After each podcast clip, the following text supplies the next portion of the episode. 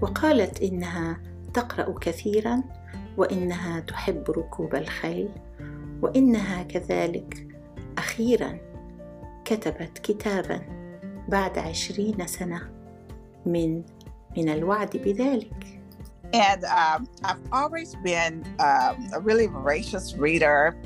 I am a horseback enthusiast. I dabbled in dressage. And after threatening to write a book for, I know it's over 20 years, I finally did. cool